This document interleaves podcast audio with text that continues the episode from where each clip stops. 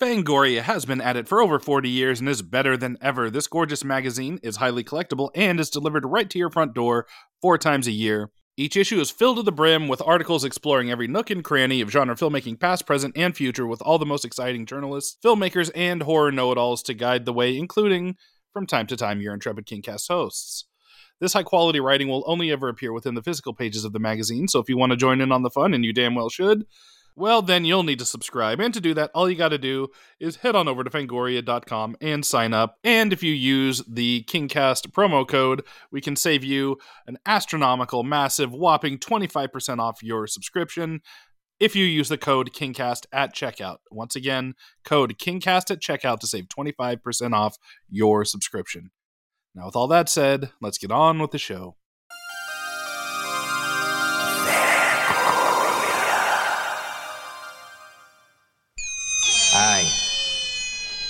My name is Stephen King.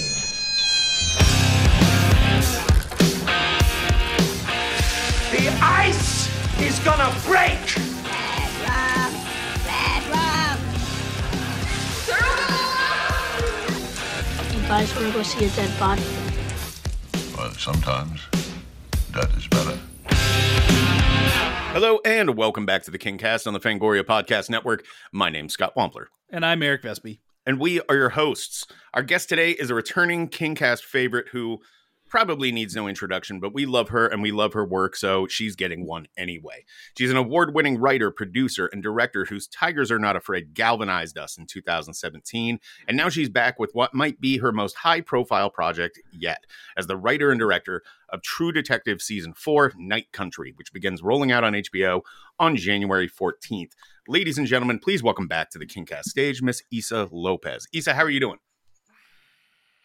the the crowd goes crazy. I I thought you were growling at us for for a second. I was just like, "Oh my god, that like bad?" a Huh? tiger, right? Like a tiger. It could be that. Yeah. too. Anyways, Um, everybody sit down. Thank you. Thank you for having me. No, I'm so happy to be here again, guys. Oh, we, we're we're thrilled to be talking to you, and I am particularly thrilled to be talking to you for this reason. Um, Mm. I am a, a huge True Detective fan, and was so excited when you got announced as as you know spearheading this this new season of the show. And uh, I got to tell you, this is the best season of the show since the first one. It is incredible what you've done. Thank Like you. it's I'm so and I'm so excited for you. I I excitedly DM'd you about it the other night because I was just like, I have to tell her how excited I am. Um you Did you you, the- crushed this. Did you? Thank you so much. I want to hear more about that, and let's only let's let's interview you guys about how Mm. good it is. I like that. Um, did you see six though? I ha- I have not finished it quite yet. We're working our way through it, both of us. Eric Eric just got the screeners over the weekend. Okay. Um, or excuse me, yesterday. Yes, Uh, yes. yes. I, I- I made Uh, it two episodes in, and uh, the the highest compliment I can pay you is that I don't know a single soul that makes it to the opening credits of episode two and isn't in it for the long haul. There's a, something that happens at the beginning of, of episode two that I was just like, I I'm not I'm rarely surprised by genre, and it, it was that moment where I'm like, I love that I'm uh, I'm on the, my back heel. I don't know what to expect from this from this episode from the uh, the series, and I'm not that person. I'm usually the one that tries that can figure shit out, you know, really quickly. And the fact that I I was already I'm like I don't know what's what from scene to scene what I'm going to see next. This is so exhilarating for me. I'm so I'm so excited to to finish out the season. Thank you so much. I mean, I'm, I'm, the reason I'm asking about the ending is um, it hits in a very peculiar way the ending, and um, and it creates a very specific reaction. So uh, I urge you to go to the end. But in the meantime, Oh, let's talk about yeah. it. Yes. Yeah, uh, it- it- and and we will uh, be talking about this as non-spoilery as as possible. If we if we do say anything that you feel is is too spoilery, just let us know and we'll cut it. Yeah. But um, I think I think it would be fair to say that uh, you are you have brought oh, the last couple of seasons of this show did not strike me as particularly horror oriented, whereas the first season felt like it was always dancing on this this like tightrope of maybe tipping over into uh, cosmic horror. You know, um, what you've done in this new season, I feel like brings it back to the those sort of horror roots of of the first season, and I'm I'm wondering if you could talk about that a little bit. If that was you know a, a you know that was a conscious decision on your part, or if that's just how you write, or you know, let's talk about that it was it is uh, you know it was a very conscious decision but it is absolutely how my mind works you know Mhm. I, I pretty much can't help myself at this point um, same as with humor of of dropping some humor in things Mhm. but uh but the moment that I got the call from HBO asking what I would do with True Detective, is the first thing that popped in my mind was let's bring back the horror of it all because yeah. I did love that first season, and uh, one of my most favorite things, if not my favorite thing about it, was Carcosa and the Yellow Thing, yes the Yeah. Yellow King, and uh, and I missed it in the subsequent seasons. So um, that very delicate dance uh, that you're talking about, Scott, between you know, in the end, that first season, you can look back and go, so what happened here? It's just a bunch of really, really fucked up, crazy people in in Louisiana doing these horrendous, horrendous things, Mhm. or is it a ritual to open Right. the door to Carcosa and invite the Yellow King to dance with us? Mm. and it's or you know and and do Cohle take for a moment has a glimpse of carcosa at the end or Mhm. is his brain completely fried by drugs Right. and it's, Uh-huh. it's up to you to decide and that's Right. my favorite thing you remember tigers it's all about that in the end you Yes. know and um and this was a perfect the perfect thing for me it's my favorite thing in the whole world to go into is ennis alaska a place where the veil between our world and what's beyond is thin Yeah. or are some of my characters affected by the long night and the Mhm. long winter and they're losing their minds what is happening Mhm. here this that- this concept of thin spots is very very Stephen Kingish, I will say. yes You yes know, yes that- that- Pops up repeatedly in uh in his writing. I have well, uh, I we'll we'll get to that in a minute, but I, I one thing I wanted one other thing I wanted to ask you about specifically, and Eric, I'll turn it over to you after this. I know I'm talking a lot. Is was this uh season inspired at all by and you may not be familiar with this, but this is my guess, something called the Flannan Isles Lighthouse Mystery. Do you know what that is? no please tell me Well, uh, this goes back to like I forget the year. I'm going to say late 1800s, but off the coast of uh, Ireland, there was uh, an island with a lighthouse on it, and it you know would guide ships onto the into the mainland or the harbor or whatever. And what they would do is they would take like three guys out there at a time to man this lighthouse. And one night, the lighthouse just stopped working and uh, you know a ship almost ran aground or something and so they the uh, east india trading company or whoever it was that was operating in that area or, or, like governing it sent out uh, a ship to the island to investigate what was going on and what they found was this lighthouse where uh, something crazy had happened like the the stairwells up to from where you would dock up to the top of the island where the lighthouse was were wrenched out of their sockets. Um, once they managed to get up into the lighthouse, they found plates of food sitting out, like someone was in the middle of a meal. Um, all the rain slickers were still hung on their hooks.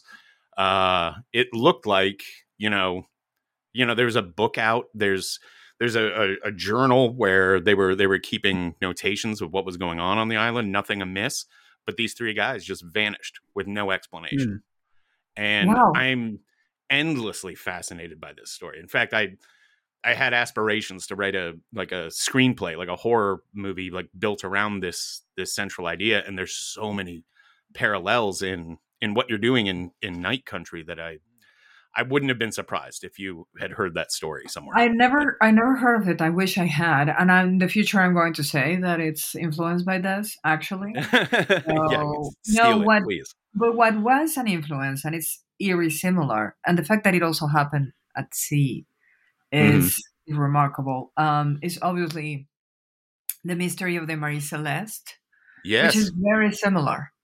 You Very know, it's, similar. there's two there's two instances in history. One is the Marie that I knew of. One is the Marie Celeste, and the other one is the Roanoke uh, Mhm. colony of Right. people who vanish from the uh, face of the earth Yes. without an explanation or trace. And centuries later, we're still, still trying to figure it out. And um, and it is the details. Um, in my very first approach to the story, I one of the first things I wrote is a paragraph of it's Tuesday, it's Tuesday night at Tsalal Station, and um, it's a normal night.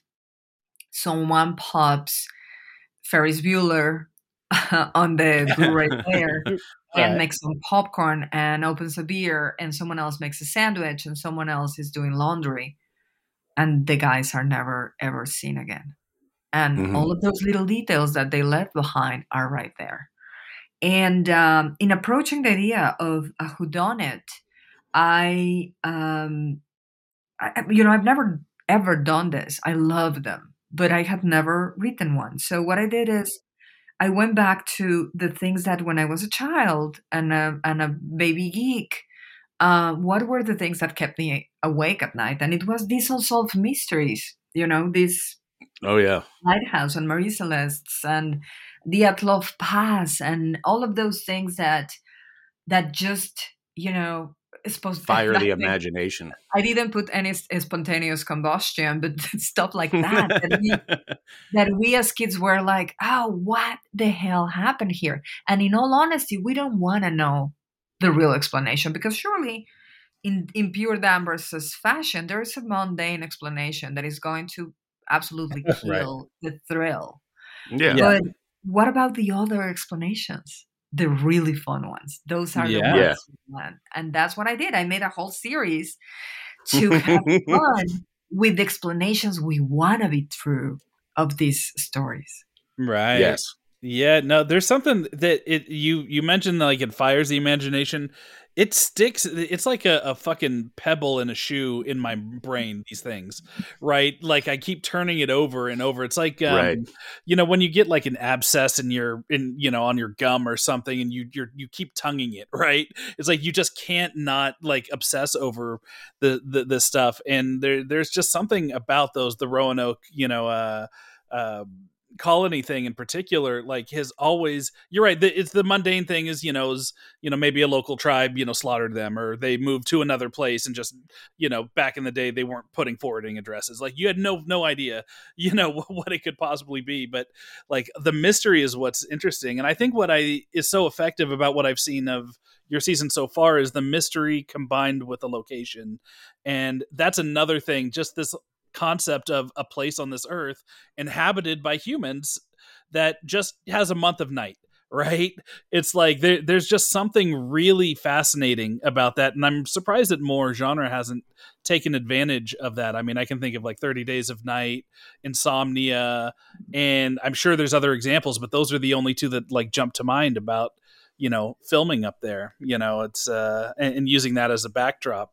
Um uh, how important was it for you to marry the location to the mystery you know i feel like the best mysteries like incorporate that whether it's knives out or uh, any of the agatha christie mysteries it feels like the location is part and parcel to the tone and feel of uh, the story that you're telling and the mystery you're you're uh, you're creating It's at the very center of it. You know, it does come from uh, the Hound of the Baskerville could only take place in those swamps. You know, Yep. the the Dead in the Nile has to happen on a river on a cruise ship, and that's those are the the the old origins of the traditional whodunit. But True Detective is a masterful example of how the world where this takes place is the main character yeah you know in a, in a expressionistic way uh, the way that you know that expressionistic uh, german cinema uh, use what the the storms happening inside of their characters and, extreme black and whites and chiaroscuros of, of their moral doubts painted the whole world. Um, I think as a smart contemporary um, whodunit, which is in the end, as was many times pointed out in the first season of True Detective about light versus dark, Hmm. um, will Mhm. inform the place where where everything happens. So uh, the Arctic and the ice and the night are in itself the third character in this series, perhaps Hmm. the most important. Yeah. Well, and you, I, what I love about, I mean, listen, you open one of the opening bits in this is you're in like a research outpost in the middle middle of nowhere snow, and one of the first things you see is uh is like the Blu-ray shelf and the thing is is up there. You can't not just go, okay, we we realize we realize, of course, you're gonna think the thing with, with this stuff. So I'm gonna throw it in there. I also maybe I'm I'm reaching here, but I also noticed some of the names of uh of the people I that that were there was like Blair and uh Clark and stuff. I uh, you mentioned being a, a massive uh, geek, and we know you to be a geek, which is why we love you, want you on the show. So Yeah. I assume that those were all like, yes, of course, the elephant in the room is the thing, and and we gotta just address this like right up front. Yeah, it's the polar bear in the room, I think. Um, yes, Yes. um, the one-eyed polar bear in the room. Yes. yes exactly so um so the truth is uh it's a massive centerpiece of what i was doing and when you get to the end of the series you Mm. will realize how much it is because you've seen nothing about my relationship with the thing yet um it's, that's uh, saying a lot. It's- based on the two episodes I've seen. it's uh it's um you know you cannot do uh a who's got it who is it uh drama in the arctic during the night In know where Right. um, where you arctic don't acknowledge station plays that that ignores the thing. You can simply cannot Yeah. do that right? And why would you? It's one of the that remake um uh john carpenter's is one of the best you know tension for it, is one of the horror movies yes.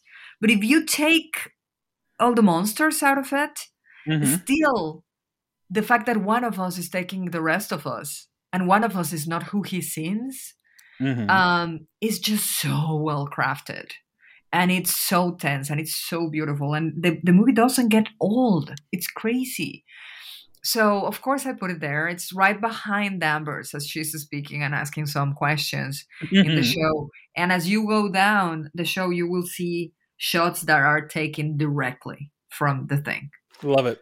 You mentioned that you recently read Holly, which is uh, another of of King's um, crime novels. It's not. I don't know if we can call that one a mystery. You know, you you know who who who done it pretty pretty early on in that book. It's more of a, a procedural. Um, you're with True Detective Night Country. You're you're doing both simultaneously. It's you're following the investigation and the procedures that Kali Reis and um, uh, Jodie Foster are working their way through, but the who done it element still looms large. I'm wondering what you thought about King's approach to uh, a procedural. You know, having having just you know written something along those lines yourself. Well, it was super interesting because uh, you know my, the whole year, the whole. I mean, I've been writing, working on not writing, working on True Detective for three years now, Mhm. um, and which is remarkably short, uh, from conception to premiere. You know, Sure. for for our business, it's crazy short. Especially during a um, pandemic. Ex- eh, true and um so everything that i've been my diet has been uh, strictly uh murder mysteries and who whodunits and um, and detective novels and series and movies and i went from everything noir to the the, the best um uh detective books this year my two favorites are uh, i loved holly and I, i'll talk about it and the other one that i cannot get my mind around is Small Mercies by Dennis Lehane. Um, but um, but King's, a master. oh my god, I, I you know I had never read one of his books and I read this one and now I'm I went through a rabbit hole where I'm reading every single one of them. He's incredible. Every, Um, not a every single one of them's a banger. It's so good. and so beautifully written. I just Yeah. I'm, I'm kind of mad at him. Anyways, this Yeah. is not Dennis Lehane's podcast, but it's his case. So um no, Holly is fascinating because the book starts from the point of view of the killer. And so there is there is a mystery in the sense that the book dances between what's happening with the killings in the past and the detective in the present starting to put together that there's even a serial killer.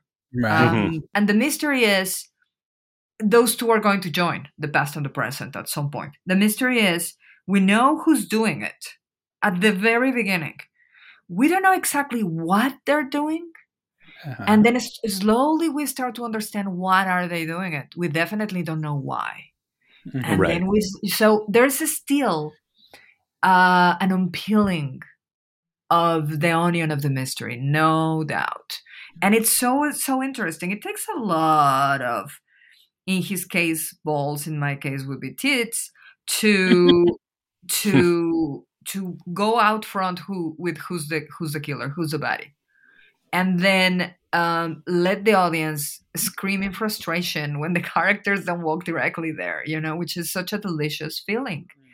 Um, what is incredible and, and King does so well is the surprise element in the sense of the killer in that book is and and, and honestly I, I don't think it's a spoiler because it's in the very first uh, I- chapter yeah, and in all I the think, I think it's on the dust jacket. Yeah. Yeah.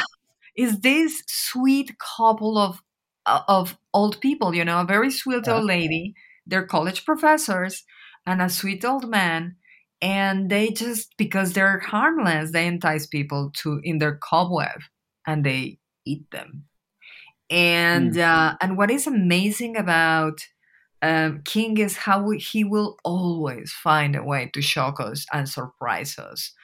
Um, with the monsters are always in the least suspicious place. You know, Mm. the monsters are always in the daily life, in the most common corners Right. and um, and that's a little bit of of uh, it's there's masses in his of his influence in all of my work, and um, and that's that's a little bit what I was going for. And this is a small town, you know, people are worried about not enough crab this year for for a town on the edge of the ocean, and uh, people are worried about the, the the water not being great because they're close to a mine. And um, the main characters are worried about their kid making videos about them making out with their partners. And, uh, Mhm. and then this incredibly sinister gruesome crime takes place. In the middle of this everyday life little corner of america that we don't often look at. And i think that comes from the influence of stephen no doubt Mm.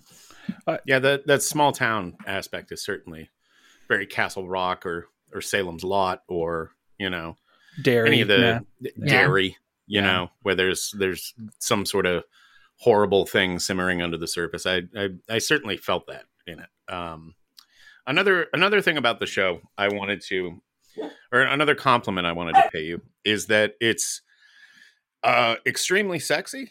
Um, th- this this has been like kind of a, a question or, or like a, a running conversation that we've had on the show lately with people is um th- the idea of there's been the the idea that there's this kind of backlash ongoing backlash to you know overt uh horniness or sexuality in movies. Um uh, some people aren't aren't on board with it. And i was i don't know i was sort of surprised by by how how far you lean into that just like in the first few episodes um i'm i'm curious to hear your thoughts on that about about sexuality on film Well, you know, I, I I guess there's a new generation of people that are not that interested in sex, which uh, for me smells a little like extinction. But uh, um, but whatever you do, you. Um, I am partial to sex. Um, I think that the, Sure. the the first season of um, True Detective did an incredible job of portraying the the male experience you know yes it's about male, tremendously male characters with male obsessions and um, and the relationship to women is done and executed um, according to that those male That characters agenda. had to other things the, the, the you know so i was very curious how would that look in in a world uh, that is about the female experience so Right. I, I made it i made a show about women uh, number one because i'm a woman nick is a guy he made a show about guys right? And he did it really really well. And uh, and i get invited to make the show. I'm going to do it about women. And uh, and i think that it was such a nice invitation to talk about how female characters relate to powerful female characters relate to their sexual lives. Right. and Mhm. how they are also able to concentrate on the case and take what they need uh, from their partners for their pleasure, you know, Right. and how they relate to those male characters, and it's also fun, you know. Yeah. It's it's not. I think yeah, the scenes can be sexy, and I hope they are. Some of them, at least, but uh, but uh, but it is also about how these women relate to men and how these women relate to relationships and how these women don't relate to intimacy you know true intimacy. And it's part of who they are you know. I see how they relate to their kids. I see how they relate to um, the environment to the town to each other. It was important to see how they relate to their partners in bed. Yeah, well, I, I like that you show the women at least again i'm a, for only two episodes but what i've seen has been the women have been leading the the sex and the sex scenes and but there's also not a like you usually when you get that it's like then they like they tr- treat them like you know stereotypical men will treat them like use them for sex and then then discard or whatever and then walk away. There's a tenderness that that you've put in uh, for these very powerful and strong women they still have this tenderness and the the the guys show a tenderness towards them even in these situations you know what i mean it's not it's not such a uh it's not a stereotypical way of, of, of doing it or reversing the roles or re- reversing the the uh, you know the gaze from male gaze to female gaze or whatever. It's it you know I I don't know I, I thought it was is very well done and I was I was uh, once again very uh, pleasantly surprised and, and happy to be caught off guard by uh, uh, by the show in that way. Well it's uh, i'm always eager and curious to show things that we don't often see Yeah, So putting a sex scene for putting a sex scene, not a fan. Putting a Right. sex scene that is going to let us understand our characters better yeah, and uh, and to show us a side of our characters that we hadn't seen and surprise us about those characters and give us a lot more in action rather in words rather than explaining. I thought it was a, a, an opportunity that I couldn't miss. right. Well, well, I think you did a great job. Um, Yes. Well, speaking of of the complicated characters, you know, you, you mentioned that you bring a lot of Stephen King, you know, into all your work, and I have to imagine that on top of the small town aspect, you know, one thing that King is is just really well known for is creating these very complicated characters, and whether they're a character you meet that has you know that has three lines in a bar or a character that you know is one of the main characters King spent an inordinate an inordinate amount of time getting you into their headspace, and um, and I could feel that attention to detail uh, already um, in what I've seen of this new season. Um, is that something that you think that you you uh, you learned or carried in from from your uh, your deep and investigative uh, reading of, of King stuff over the years? I think you know. Listen, my my reading of King has never been investigative. Um, it's always been for the crazy fun of it. You know, Right. he's he's one writer that you don't have to read. That you cannot is rather a writer that you cannot not read because he will. You know, he's an absolute. He's the master of page turners, but at the same time, there's always a depth and a humor and uh, and definitely the characters are unforgettable, and the the beautiful way that he navigates because in the end every every important king work is about decency Mm. versus shallowness or evil you know and uh, and it's the decency of, of of the human soul that you know usually prevails. And it sounds so moralistic and reductive but he does it with such mastery that he reminds us of the best in ourselves by showing us the very very worst and some shit that we don't even have in ourselves that comes from the outer space or the darkest hells and but he uses that to remind us who we should be and uh and that's a that's a thing that i that i carry you know it's uh, it's the characters that have lost their souls in many many cases and are forced to find even a little bit of it to be able to stand against the dark. Right. and um, I could see that too in that first True Detective. You know, very nakedly, those two characters talk about there's a lot of darkness in the world, and Yeah. some of us need to work for the light, like lights like that that I don't use in my show. But uh, but it's so so clear that it is about taking a stand, you know, and that I learned through him, and the way the way he can get away with that with the with the moral lesson you know it's which is nobody wants to read a moral lesson nobody right. is because he creates characters that we care about the bad ones and the good ones Yeah. And yeah, and the good characters have bad traits, and the bad characters have good traits. That's that's the you know that's good drama. That's good storytelling. Good drama. Yeah. yeah I- I'd like to talk a little bit about without. I'm I'm going to have to talk around this. Mm. There are a number of bits of connective tissue to season one in this season, in a way that there were not in uh, seasons two and three. I'm curious what your thinking was there. I'm curious if there was any pushback from HBO about like further, uh, you know, delineating seasons from one another by not having like say just I'll, I'll use an example that has already been seen in the trailer the spiral that appears right um what was your thinking in porting over some of these elements? And were I, I assume they were they were cool with it or did you hear anything about that when you know they started seeing what you were doing? Uh, well i have to say Trio has been the dream partner in this. Yeah. From the beginning I, I i you know i made a deep revision of the first season which is the one that i felt we all missed.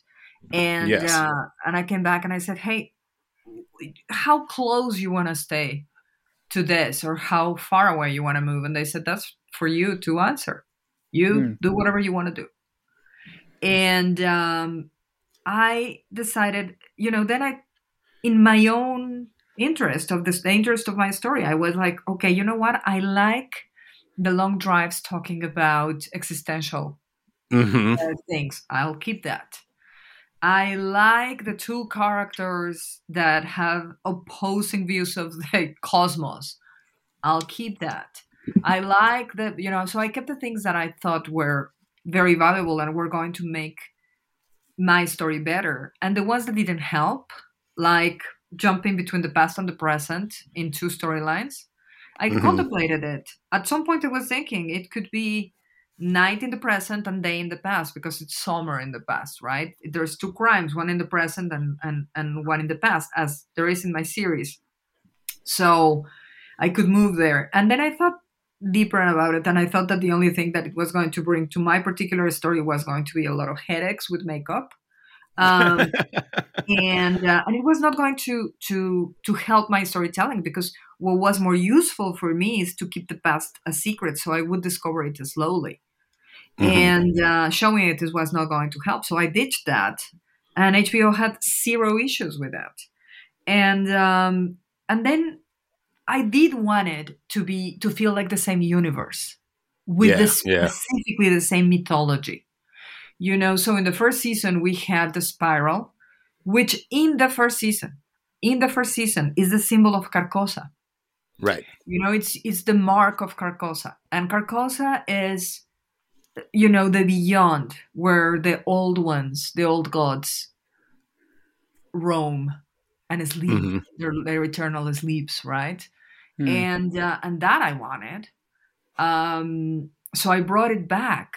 You know, the spiral marks the presence and the places where and the moments where the things that separate this from that plane are at the closest when you can glimpse into that space and uh, and as if you continue with the series you will see that at certain point it becomes clear that this, this symbol is older than humanity Hmm. um, i believe that in season three someone says that that symbol is from a pedophile group or i I don't know if it was Yeah. adopted by them but the truth is the symbol in season one is the ritual of carcosa so Mhm. that's what i took to my to my season. Carcosa is not named Carcosa, but it does um, imply the places and the situations and the warning when they're coming. We're coming too close to that plane, and um, so the things um, that in that series would enrichen my story, I took. I think that what people are really going to respond to about this season is that it's essentially it, it does all the things that True Detective season one does. It's just doing them from a different angle. You know what I mean? Like you, it feels like you got out a dry erase board and said, "This is what I love about True Detective season one," and bullet pointed it out and said, "I'm going to do all of that. I was going to do it my own way." And so I cannot imagine anyone who was on board for season one, not just going absolutely ape shit for this new season of the show. It is you you've really outdone yourself on this, and I'm I'm I'm just so I'm so fucking happy for you, man. It's it's, it's really cool. I'm so happy to hear that. I am because you know it's what- it, it's done by a geek for geeks, and I know we all know that fan fans can be incredibly protective, and I'm already seeing it online now. You know how like no nick, no game, and um, I don't know. I I go like guys, if there's a chance to getting back the thing you loved about it, let's you know, and and and let's let's give it a try. But that said, it's it is a love letter to that first season, and uh, and I hope it's perceived like that, you know. And and beyond that, in itself, it's its own piece of entertainment, a Yes, very totally. of entertainment. So I hope that people that love that first series feel satisfied that that feeling that it gave so they gave us gave us is back, and I hope that people that didn't experience it and, or didn't relate to that come see this and experience for the first time this sense of the sinister hiding in the shadows and of characters doing their best to bring the light of reason into those corners and of characters trying to survive their own demons Right. Yeah, it, I you're you're exactly right. There's no need for homework here. Like uh, I I was watching this and I was like like I can't wait to tell my friends like just watch it. You don't need to revisit any of the previous things. You don't need to have four whole seasons to catch up on anything. You don't even need to go back to the first one if you don't want to. Just like this is such a great um standalone thing. And Jodie Foster by the way just I got to say it's it's so great to see her in her element like this. And she's just so invested and and she's just so engaging. You forget how much you want her to investigate uh, creepy shit you know? You know what i mean? It's like it, it, it's it's so inspired getting her in in in the the lead here. And and uh um you know and the whole cast is great you know uh, for that matter but but jodie in particular is, is like i you couldn't ask for a better person to to lead lead this uh the season no absolutely i mean it was it was a geek's game you know dream come true really to Right. to get one of the best actors alive i think the best after working with her Mm-hmm. and see the things that she did with this character because again you have to see the second half of the of the season and and and, and you are not going to believe the things she does um and Well- you know we never got her for for six hours. You know, it's such Yeah. a luxury, and the fact that she went in such depth, like through every script with me. And in in every scene working together to, oh, you know what would work? Watch this. Or I no Mm. no no no no. She doesn't know what she's saying, you know, and just playing Right. with her and having seeing her get intoxicated with the game. It was an absolute privilege. Yeah, I I can't even imagine. And and Kali Reis, by the way, is a fucking revelation. Like I Yeah. know, right? You know, yeah, one of the I- things I love about my job the most is the chance to shine a light on someone that deserves to be a superstar. And and Kali is that thing. She is a force of nature, so full of emotion and soul, but so powerful. And to be able to stand in front of Jodie Foster and give her hell and create this chemistry between the two of them yeah, yeah very proud Yeah. of, of, of what Kali did there Oh, Well, we we know you are on a uh, uh, a, a, a huge time crunch because you are in the middle of a, a big press tour for this movie. So unfortunately, we're going to have to let you go. But uh, uh, uh, uh, just a sincere congratulations from the both of us. You fucking nailed this. Uh, I'm so excited to see what it does for you and your and your career. Get ready to collect some awards next year. I think. oh And Listen, even, you know, even if it's just us making them out of uh, popsicle sticks. yeah, we're, we can we're, make we'll you- get you something. yeah, we'll my knit you a sweater. if they don't give if they don't give emmys to to jodie and Kali i'm going to burn this down it's Oh, just yeah, and we'll, we'll help you. yeah. Well, good. I mean, I, I would wish you good luck. You're not going to need it. Um, thank you so much for being here, and uh, you know we will we will talk to you again somewhere up the road. an absolute pleasure i can't wait thank you guys Many thanks to Issa Lopez for returning to the show, even in this truncated fashion. As usual, Wampler and I could have listened to her talk about her creative process and, I don't know, creepy shit in the snow all day long, but hopefully with True Detective Finish, that means we can snag her back in the near future for a longer deep dive into something fun. So, next week we have another of our favorite returning guests coming in to tackle a title that should be on everybody's radars, especially this year. Next week we Next week, we will be discussing The Life of Chuck, the novella published in If It Bleeds, that also serves as the next Stephen King adaptation from Mr. Mike Flanagan of Doctor Sleep and Gerald's Game fame. And our guest on this one will be Charles Soule, the novelist behind the recent run of Star Wars The High Republic uh, series, as well as his work as a popular comic book writer. He's done the show before, he's one of our favorites. He has a keen insight into the novelistic process and uh, is always very enthusiastic and so uh, this is a pretty fun one we we do a, a fairly thorough examination of what exists on the page and then Wampler and I have to shut the fuck up about what we might or might not know about about uh, the uh, impending Mike Flanagan adaptation so that that's a fun line to, to walk Okay, so that's next Wednesday in the main feed, and this Friday we will have a brand new bonus episode, as usual, on our Patreon, where we take a close look at King's short story, LT's Theory of Pets. To do this, we brought in one Jamie Flanagan, sibling of Mike, and writer on some of their brother's most interesting long form work, like The Haunting of Bly Manor, Midnight Mass, and The Fall of the House of Usher. So Jamie joins us. We take a, a, a deep dive into LT's Theory of Pets, which is an odd short. It's told from the perspective of a guy who receives a pet as a gift that uh, uh, never takes to him, but takes to his partner. Yet his partner's pet takes to him instead of their partner, and that's uh, that's weirdly how it goes. But there's a, a deeper, darker possible theory behind why this happens, and that's what we dive into in that episode. Um, yeah, so make sure to sign up for our Patreon over at patreon.com slash the Kingcast, where you'll get a brand new ad-free episode every single Friday that can run the gamut from special King commentaries to deep dives into King short fiction, like we're doing this week, uh, to our King-themed actual play tabletop RPG series about a trio of screwed up kids in 90s Maine called Shelbyville.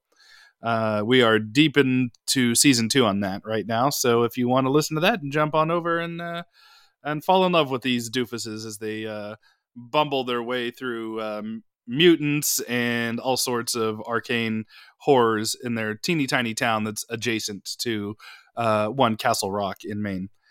Um, yeah, so that's about it. LT's Theory of Pets this Friday on our Patreon with special guest Jimmy Flanagan, and next Wednesday in the main feed we have Charles Soule coming in to chat the life of Chuck. See y'all then. The Kingcast is a Fangoria podcast production. The show is produced, hosted, and created by Eric Vespe, that's me, and Scott Wampler. Tira Ansley and Abby Goel are executive producers. Daniel Danger is our art director, and editing is done by yours truly.